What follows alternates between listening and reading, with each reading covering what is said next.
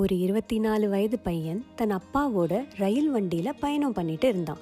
அப்போ அவன் ஜன்னல் வழியா தெரியற காட்சிகளை ரொம்ப ஆச்சரியமா அவங்க அப்பா கிட்ட சொல்லிட்டு இருந்தான்.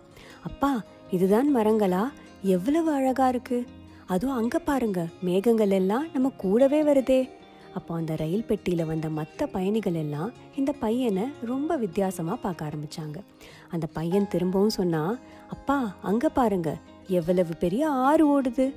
உடனே பக்கத்துல இருந்த பயணி ஒருத்தர் அவங்க அப்பா கிட்ட ஏங்க உங்க பையனை ஒரு நல்ல மருத்துவர்கிட்ட தான் காமிங்களேன் அப்படின்னு சொன்னார்.